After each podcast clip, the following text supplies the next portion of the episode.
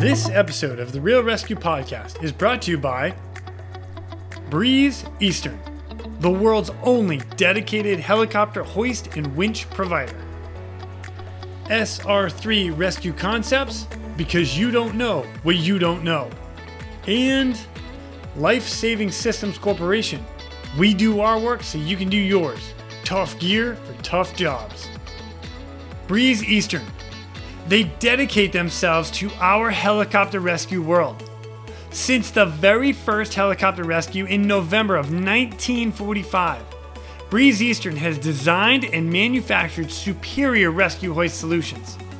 While much of the technology and the unique mission requirements have changed over the past 75 years, their commitment to the rescuers, the operators, and those being rescued has not. Contact them today by visiting them at breeze-eastern.com.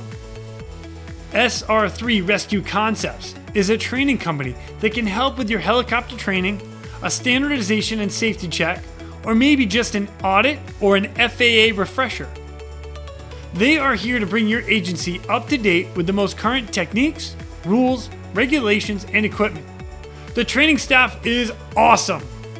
With a certified flight instructor pilots, experienced crew members, which I am happy to say that I am one of them, they offer training in rescue, medical, tactical, firefighting, ground operations, and night vision goggle use. SR3 is also partnered with Petzl to assist with personal protective equipment and the highly specific Lizard. SR3 also goes beyond the helicopter world as they provide high-angle rescue training and tactical medicine training. Contact them today at sr3rescueconcepts.com or over on Instagram at sr3_rescue. And Life Saving Systems Corporation. They manufacture the world's toughest helicopter rescue gear.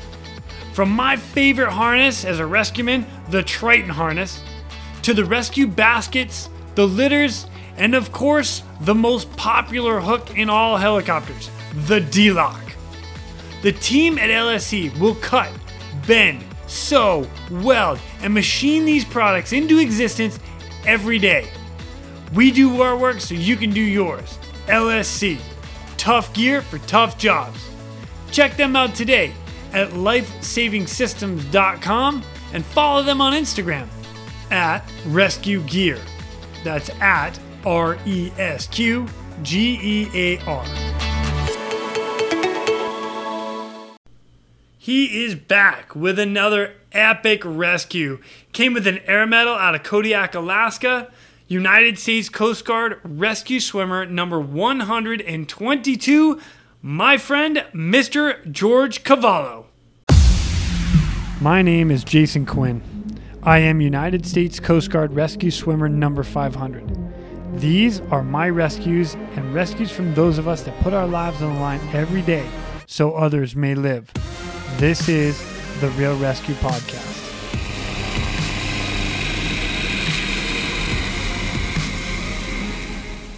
Ladies and gentlemen, welcome back to the Real ResQ Podcast. I have yet another amazing guest, but this makes it even better because this is round two. Boom. U.S. Coast Guard rescue swimmer number 122, Mr. George Cavallo. What's up, George? You're glutton for punishment. I'm back. Yeah, I'm okay with it. Well, that's because you have more stories and I want to hear them. All right. Well, I'll tell them to you. Nice. So since everybody out there should know who you are, I'm going to move right into this. And so you recap, I'm going to recap a little bit. So you went out and got a killer case off Humboldt Bay where the C-130 had gone in and you had one lone survivor out of it. It was an incredible story. Even my wife, when she listened to, she was like, wow, like, are there really sharks in the water that go around? I'm like, yeah, there's other stories like that too. So, but now we are going to move up into Kodiak, Alaska, where this case happened, which was awesome. And actually you and I were just talking a little bit offline, but I actually met you like 3 weeks, 2 to 3 weeks prior to this case, because I had come up to Alaska real quick. We had had a break in school where it was a we went into holiday routine, and all of us, we had like a week off. So I bounced up to Kodiak with my family at the time, and my youngest daughter had just been born. So I dropped into the swimmer shop. I'm like, hey, I'm the guy that's going to be coming here in like 3 months. You're like, yeah, sure you are. Well, I think we made you come to the pool, right? We did. That's the Kodiak way. You know, if you're going to be a swimmer, you got it. We had some pretty tough workouts in Kodiak, that's for sure. I remember getting my ass kicked, which is probably the best thing for me. I'm pretty sure the guys were trying to make you throw up as a new airman in the pool. And you know, so in essence, torturing all of ourselves while you were in the pool with us. But duly noted. You know, that never came out. Just the Kodiak way. That it is indeed. I love it. So I met you, like I said, just before then. Then I went back to school, and poof, you're on duty, and here you are, and you pull in this incredible rescue, and I'm going to read it, and then please walk. Well, actually, I wasn't on duty. I was the chief of the shop, so I still stood duty, but not as often as most of the other guys. So I actually was in my tropical blues working uniform, more of an office dress uniform. And one of the guys had cut his finger and had to go over to medical and get some stitches. And so was sent home. So I just, and, you know, I think it was, you know, like a Friday, or it was a weird, nobody really I go, I'll take the duty, whatever. But I was still in my uniform, and I'm sure this guy, you know, whoever it was out of the shop, not more than an hour, and the whoopee went off, and here I am in my dress uniform. So now I got to run and switch out of that, put on my dry suit, and get ready to be rescue swimmer guy. And that's the way it happens. That's the way it happens. There's so many stories like that. It wasn't my duty day, but yeah, it's kind of interesting. You don't see too many chiefs pulling an Air Medal. You know, usually by that time they're more in an office. But you know, in Kodiak, the chief and the senior chief, Olaf Lavelle, you had to stand duty. I mean, you just got to lead from the front. It's so extreme there. But we definitely didn't stand duty as much as everybody else, but we were in the rotation for sure. Well, it was super nice. You know, like for me coming in, it definitely set a precedent and a standard for me, you know, as my career has progressed. And even now, I mean, I still stand the ready. And I've been doing this for 20 years. I love it. And when that call comes in, man, I get all jazzed up and ready to go. But I think you have to. I think you have to. That keeps you in tune of what's going on, and you know what the guys are going through, right? Yeah. Well, and you know what? You guys were always cool, because all of us that had young kids or families, you guys would usually take a lot of the holidays. You'd take Christmas, or you know, it's like, oh, we don't have kids right now, so yeah, we'll take this, which is really nice for the rest of us. And, you know, Olaf and I, we always would rotate. One of us would take Christmas and one of us would take New Year's. But so at least we could do. We had a good group of guys up there. It was always funny when you guys were standing duty, and then the alarm would go off, and then all of a sudden you'd be flying out the Aleutian chain, and we'd be like, see you in 3 days. Here goes the boss. Sweet, he's gone for the next 3 days. That's how it works. I mean, it was we represented the shop every time you left for that amount of time. Yep.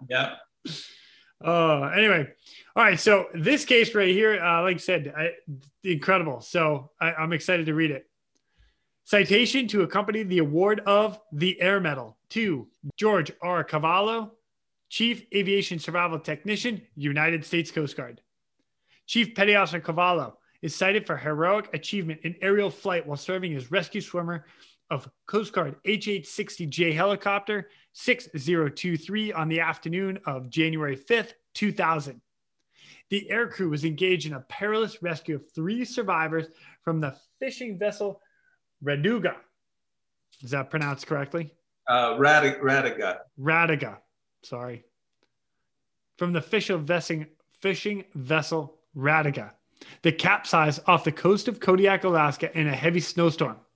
Dispatched Coast Guard Air Station Kodiak, the aircrew skillfully navigated the aircraft around terrain through heavy snow, 1.5 mile visibility, and 40-knot winds. Arriving on scene with the capsized vessel, Chief Cavallo immediately recognized that one of the survivors had been unable to make it into Raduga's survival raft and was floundering in the stormy seas. Deploying into the churning 25-foot seas, Chief Cavallo fought his way to the first survivor. As the rescue basket was lowered into the water to recover the survivor, he discovered that the victim's survival suit has completely filled with water, making him almost impossible to manage in the huge seas. Despite the towering seas, Chief Cavallo successfully placed the fisherman into the rescue basket, enabling him to safely be hoisted into the helicopter. Over the next 30 minutes, Chief Cavallo was deployed into the 25-foot seas two more times to recover the remaining fishermen. With all three survivors safely on board the helicopter, he immediately began warming the hypothermic survivors. As the aircraft fought its way back to Kodiak through the snowstorm conditions, Chief Cavallo continued to monitor the survivors' vital signs and condition until they were safely delivered to an awaiting ambulance. His swift, decisive performance was instrumental in the saving all three lives of the crewman fishing vessel Raduga. Fishing vessel Raduga. Chief Cavallo's actions, skills were instrumental in the rescue of three survivors. His courage, judgment, and devotion to duty are most heartily commending in keeping with the highest traditions of the United States Coast Guard. Wow. 25-foot seas, 40-knot winds, snowstorm, just another day in Kodiak, Alaska. Yeah, you know, it's so funny when they write those up because there's so much more that went on in that case, and it's you know, I guess they have to write it up how they write it up, but, you know, the pilots were amazing what they did. I mean, we'll talk about it when we go through it. And the flight mechanic, you know, I mean, I always say, those three guys, you know, I may have saved three people, but they saved four, right? So it's so true. It is so true. Yeah. I love my pilots and flight mech. I mean, they're always like, they're like our guardian angels. And I think they don't get enough recognition. They're just amazing folks. That's for sure. So this says off Kodiak. Like now it was actually off. What was that? Cape Chiniak. So it's about 40 or 50 miles. I think Cape Chiniak. Okay. Yeah. It's not super far. Yeah, not super far as far as the helicopter goes, that's for sure. So Kodiak Island is what they're referring to, not Kodiak Air Base. Like, you know, I got it. Okay. Yeah. So hit me. So what? Yeah, so the alarm goes off and you're not even on duty. I'm in a dress uniform and I'm like, what? So you look out the window, you're like, damn it, it's snowing. Yeah, you know, I run in and I change and you know, the whoopie's going off and it's, you know, rescue swimmer provide, you know, which we've heard many times. And my head's not in it because I was doing office work that day. So I get my bag. I hadn't even really looked through it. It's usually ready to go. But so I ran out on the hangar deck and of course the helicopter is all the way across the tarmac. So now it's icy and raining and blowing snow. So I got to put clamp-ons on my boots just to get to the helicopter, right? So I put the spike clamp-ons on my boots. I got the 80-pound rescue swimmer bag over to the side. You know, I'm huffing and puffing from changing from Superman in the telephone booth. And now I'm racing across the hangar. I hadn't even gotten in a helicopter yet and I could have died. It was crazy. So, you know, I get over to the helicopter and the flight mech's coming down, you know, from the rotor head. He had been up there doing a quick inspection, but it was so snarly out there that, you know, he comes down and the pilots met us all there. And we chit-chatted real quick and said, you know, we've got this 35-foot longliner called a Mayday. And they said that the hull fractured due to the wave state. And I'm like, the hull fractured? What the heck does that mean, right? Yeah. And he said, well, yeah, then we lost communication with him. So we've got this 35-foot longliner, you know, that has the big reel on the back so they can put all those lines of water in. So, yep. And we say a lot of them in Kodiak. And so, you know, we get in the helicopter like normal and we clear the engines and start up. But, you know, it's a Mayday, so everybody's a little more amped, right? Right. And the pilot, and you know, in Kodiak, a lot of times they'll taxi out, go over to the runway and then take off from the runway and do their mission. Well, the pilot asked for permission to just take off right from the ramp and was granted and that's what we did. We took straight up right from the ramp, turned up over the hangar and out offshore and started heading towards Chiniak. Well, the weather was such that, you know, the ceiling was down to about 250, 300 feet, and it was just blowing snow sideways, right? Yeah. And then the ocean is 25, 30 foot waves. So you've got this little window of what, maybe 150, 200 feet to fly in. Right. And that's where we're at, right? And now in the back, I have a little repeater, right, that sits between my legs where I can look at the different airports. I run the radios from back there, as you know, and then I'm also checking to see what our fuel state is and kind of keeping track of that. And I realized that Chiniak's pretty close, you know, within 40 miles, maybe 20-minute flight time, I'm going to need to start getting my rescue swimmer gear on. So I pass over the radio comms to the co-pilot, because when we're in the water, the co-pilot does our little radio comms, checking in with the Coast Guard, letting them know every 15 minutes that we're safe. Yep. And so while I'm back there and I'm digging through my bag, this loud bang goes off, and it sounds like artillery shells. Two more bangs go off, and, you know, you start looking around, right? You know every smell, every sight, every little hum in the back of that helicopter. And when it's off a little bit, everybody gets nervous. Right. And I looked over at the flight mech. He looked at me pretty puzzled. And then now it sounded like a couple more rounds hit the tail. And I picked up my ICS and was getting ready to say something. And the pilot comes back and he says, "Oh, shit, we just lost anti-icing." And so what was happening was on the blades, the rotor head blades, there's these pads that heat the blades and keep ice from building up on it, right? Because when ice builds up, it changes the shape of the blade and the helicopter doesn't want to fly anymore. And that's a bad thing, right? That's a bad day. Good, bad, that's bad. So I guess what was going on is these chunks of ice were slinging off the blades and hitting the tail, houses the tail rotor, right? Yeah. So needless to say, it was scaring the shit out of all of us. And the pilot says, we're boarding, we're turning around. So he banked the helicopter and immediately dropped the altitude closer to the water to trying to find warm air, right? Because the higher you go, the colder the air is, and that, you know, we didn't want the helicopter to stop flying. Yeah. So he made the turn, lowered the helicopter. There were a couple of smaller taps, but nothing like the couple of big ones we had. So we called back to the station, and so I'm thinking they're gonna, you know, launch out another helicopter with another swimmer, and I'm not going to be on this case. So he comes streaming over the hangar. He does this, you know, pulls the nose up, bam, sets the helicopter down on the deck. Pilots are amazing, the stuff they do with that helicopter. It's like part of their body, right?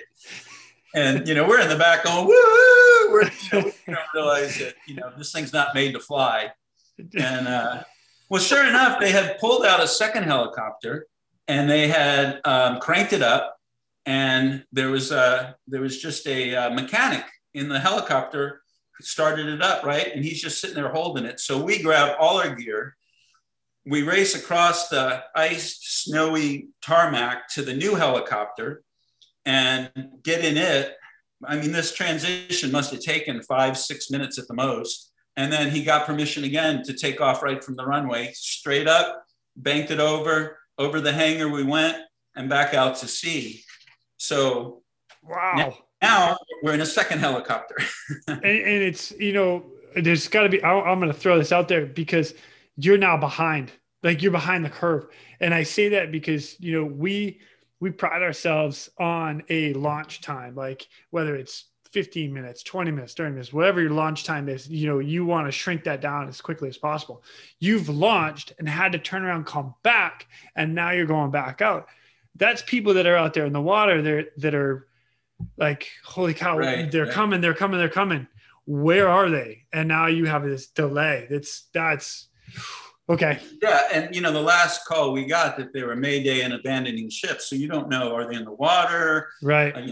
What's going on there? And the amount of time they can survive in Alaskan waters, depending on if they get a Gumby suit, if they don't get in the Gumby suit. Right. So, right. And I'm not sure how much time has transpired about this, but yeah, we're dealing with our own issues. Wow. Right. The flying was like, again, I said, the reason I'm still astonished that the pilots and flight mechanic didn't get, they got a medal a little lower than an Air Medal, but in my book, they deserved an Air Medal as well. So, about this time we start heading out to Chiniak, and now we're getting closer. And so I'm in the back again, I've handed off the radios again. I'm changing into my, what I call getting wet gear, right? I'm getting my hood on, I got special gloves that have fleece, makes your hands useless, but at least your hands don't freeze, right? So you're putting these gigantic Gumby mittens on, and I'm pulling my big black fins on and mask. And I slide up in the door, and Jason, at that point you take your headset off, so you don't know what's going on. So we had seen a raft out the door. And about the time I slide up into the door, and I don't know if I saw it, the flight mechanic, but I think we kind of spotted it at the same time. We started pointing. There was a guy downwind of the raft, which we were all kind of focusing on when we first got on scene. And then, it was gnarly. These seas were 25 foot, but there were 30 footers coming in. And, seas in that state, when they're riding together, they're not bad, right? It's just these big kind of rollers, but what happens is some of them get out of sync and then they start smashing into each other, and it looks like a washing machine, everything's just going in every direction. Yeah. So the guys in the raft aren't doing too good, but we need to get the guy who's downwind, because he looks like he hasn't made it fully in his Gumby suit. He's halfway in, halfway out, and it's like he froze or locked up with it around his waist and wasn't able to get his arms in there. Hypothermia sets in, and it starts to cut the blood supply off to your arms and legs. So he's not functioning right now. He's not able to do that. So that kind of gets us all amped up. We need to get this guy. So the pilots slide over. I'm off ICS, and I'm doing a lot of pointing. The mech's pointing, and I can see him talking to the pilots. And they picked up on it pretty quick, and we slid over. And I jumped in the water, did a free fall deployment. And it's amazing when you hit the water and you go under the water, right? So you're in this, you kind of land in this soup of mess and waves and wind, but you go underwater and everything's quiet. Yeah. It's like dead silence, and you're like, ah. The minute you come up, it's a shitstorm, right? You're like, what the. This is, they can't even make this in a pool in Hollywood. I mean, this stuff's just crazy. So I'm trying to swim to this guy, and, the waves are, how you get in the top of the wave and you look and you see the guy and you're like, woohoo. And then all of a sudden he's gone, right? Because this wave goes up, the helicopter's over here behind you, and now a wave, you can't see him because the wave's high enough, it's covering where the helicopter is. And so you really just got to stay oriented to that guy. So I kept swimming, and we trained pretty hard in the pool. And I always remember Bob Watson say, one day we were doing one of our workouts and pushing it really hard. And I said, well, what's your motivation? He said, the Bering Sea, which is, Gulf of Alaska and where we're at. I'm like, herring for the Bering. Come on, Bob Watson. So, yeah. I was kicking it in and feeling lucky that we had those really hard workouts in Kodiak. And it took me a while, but I got to the guy, and he was out of it. He couldn't talk. He couldn't move. This suit's full of water, and the pilots and the crew. I mean, it's like a ballet out there. They know what I want. I didn't even signal yet. I wanted a strop, but they lowered a basket for some reason, but that's okay. We're going to use it. Yeah.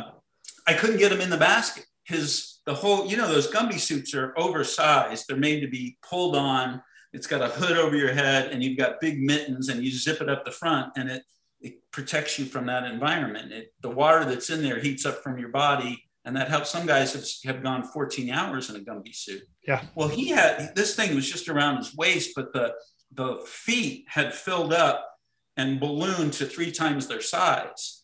Holy cow. So, you know, and it was, I was kind of funny because I remember hearing Lobs talk about, you know, never pulling his knife out. And I had never really pulled my knife out to do anything with it. And I was thinking about like, but you know, his foot was somewhere in there and I didn't really want to hurt the guy with his foot. So I'm trying to keep him afloat because he can't move. He's numb, he's babbling. He's trying to move his hands, but he's so hypothermic, he's near death at this point. And the pilots and the flight mech are being patient because, I mean, I'm working on this guy in the water. I'm trying to get his legs off, and his legs are twisted, and he's locked up almost rigor mortis, right? So I'm trying to pull these things off. I'm having to go underwater, hold him up, and reach and grab for this suit and try and rip his legs off. And finally, after, and again, in their time doesn't, you don't really know. I mean, it could have been 3 minutes, it could have been 9 minutes, I don't know. But I finally got the suit off and I got him in the basket, but the raft was still a good distance away. So we hoisted him up, they picked me up and we air taxied over. And I'll tell you, when you get back in that helicopter, you know, and you're like, holy crap. And you look back out the window, you're like, I got to go back in that. That is what you do, right? It's what we do. Yeah, that's what we train for. And, you know, but I think for a moment there, any swimmer thinks that. It's like, oh, I got to go back into this thing. So 2 more times I went back in. The guys in the raft, they were doing pretty well. They had gotten in their Gumby suits. They were in a raft. They were moving around, so basically had to get them in the water, do a hoist, trying to stay out of the wave troughs. You know, the waves were smashing into them. But I got the second guy up, and he was gone. And I immediately swam over to the raft. And as you know, we've talked about many times, if you leave the raft behind, it winds up getting blown miles away. Right. And then some boater inevitably calls this raft in again. Yep. And a crew goes out risking its life to try and save a raft. So for the first time, I was excited because I got to use my switchblade, right? I pulled that bad boy out and I started stabbing the raft in the water and got hit by a couple of waves. And at one point, between the second and third guy, I saw the screws of the turtle boat in the surf in one of the troughs.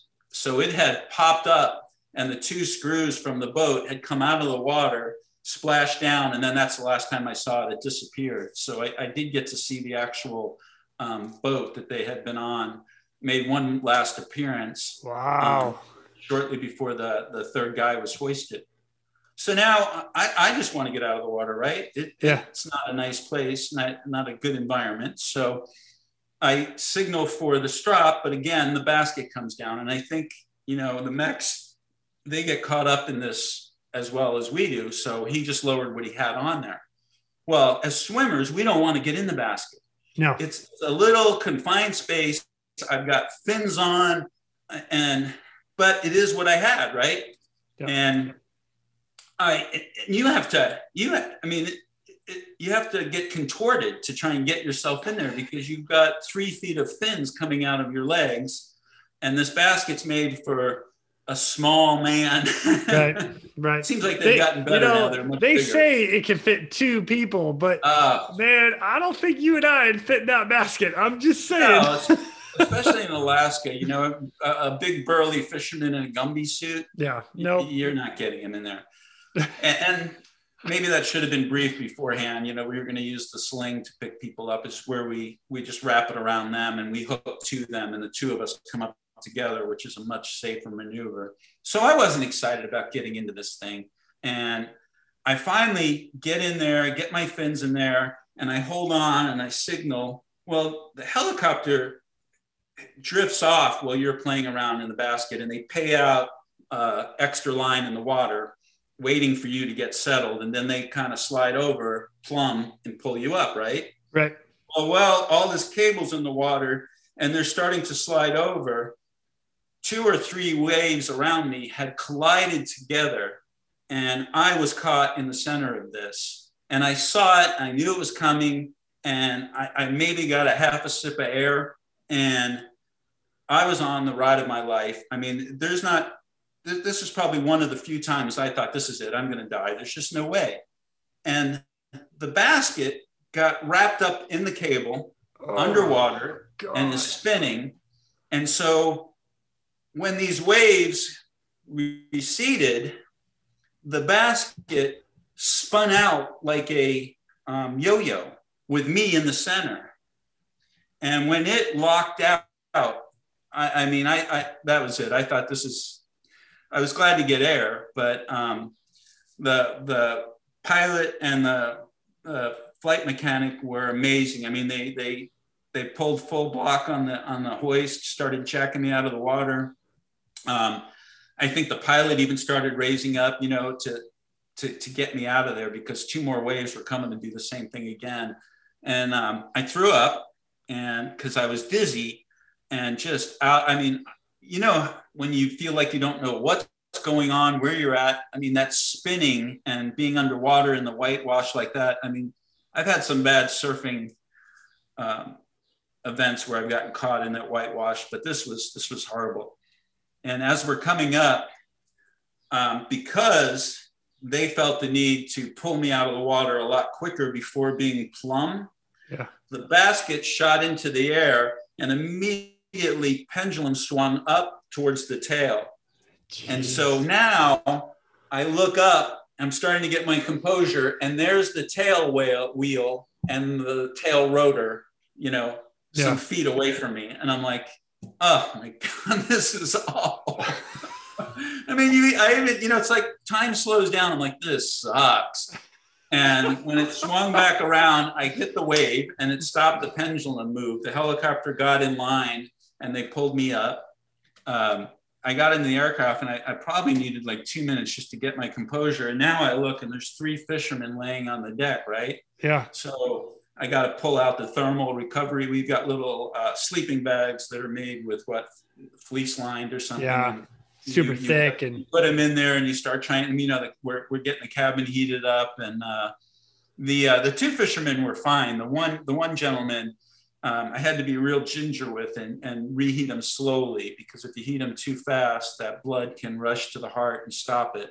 Yeah. So I was very cautious on how I got him, and yeah, that was, you know, then we flew back and landed, and there was an ambulance waiting for the one fisherman. And I think the other two walked off the aircraft, and my legs were a little wobbly, but. Wow.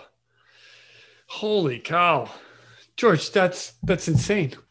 Yeah. That's why, you know, when you read it, I'm like, oh, that doesn't sound so exciting.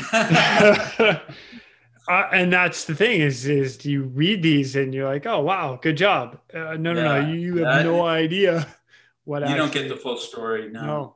But and you know, and I'm sure the pilots, there was stuff going. I mean, the pilot and flight mech were dealing with a whole litany of other things that I'm not privy to, because I was in the water and just trying to, you know, get out of my situation. Right. And the pilot's trying to maintain with such a small ceiling.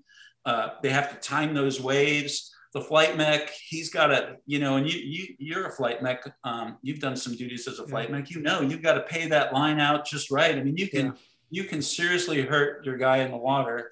So again, you know, that's why I always say I rescued three guys that day, but the pilot and flight mech, they rescued four. Yeah, that extra hoist, and you, I will totally agree with you, because when I'm hoisting, the last thing I want to do is jerk somebody off the ground, you know, or injure the guy that I'm trying to save, or the rescue men. Like that is always running through my mind. Yeah. And that's why we train, and, you know, and it's a team event, and all too often they want to try and give one person, you know, a medal. And I'm always against that. I think if one guy gets that medal, the whole crew should get that medal. And those guys in my book are heroes, and, you know, I'll always be grateful to them. I totally agree.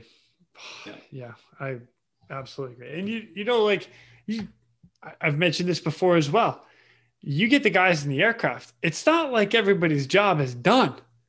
We're not done. We've just completed the hard part.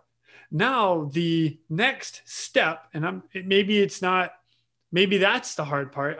It's again, case dependent, patient dependent, but You got to rewarm guys. You got to take vitals. You know, right. The pilots still have to get us home. You know, one of the stories that we heard not too long ago is from Vegas. Those guys in Vegas, they picked up the patients, and now the pilot has to go back in and pick the rescue men up. They're not done. We're not done until we're back on base and sitting down at a debrief and like maybe a Coca-Cola in hand, maybe we're finally having a beer to relax and be like, oh, wow, what a case. But yeah. So, well, you know, that water is so cold in Alaska. You know, when we get new swimmers in Kodiak, and I don't know if they still do it, but we always tried to go out early in the year before the weather got really bad. And we did what we called Dry Suit Appreciation Day. And we'd go over to the crab house, and we'd all the swimmers just in our swim shorts, we'd swim out around a 25 feet around a pole in the water and come back. Yep. And just, I mean, you're in the water maybe, what would you say, Jason, 2 or 3 minutes? Not long. And long enough to know it. And then we're all hightailing it. We're trying to run back to the showers, and, you know, your legs aren't working, your arms aren't working.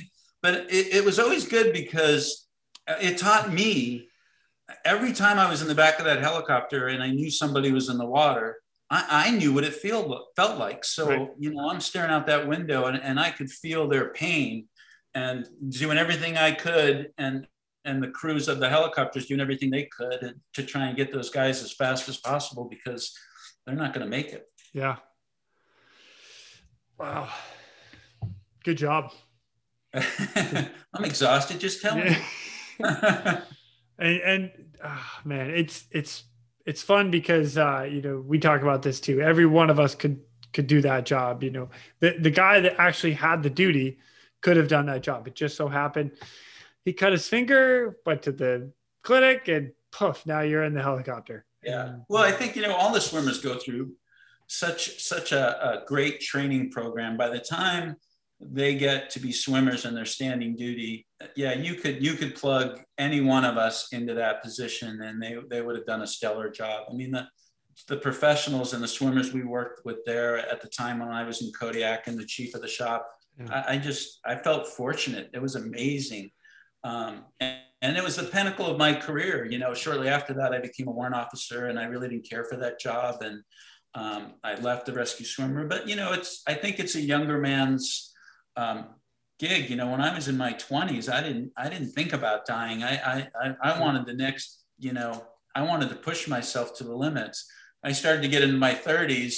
I would hear the whoopee go off. Oh no. No, you get into your 40s, you're like, what am I doing? This is crazy, right? Oh, that's awesome. It's got to be a better way to make a living. Kid me, I love this. I'll do this.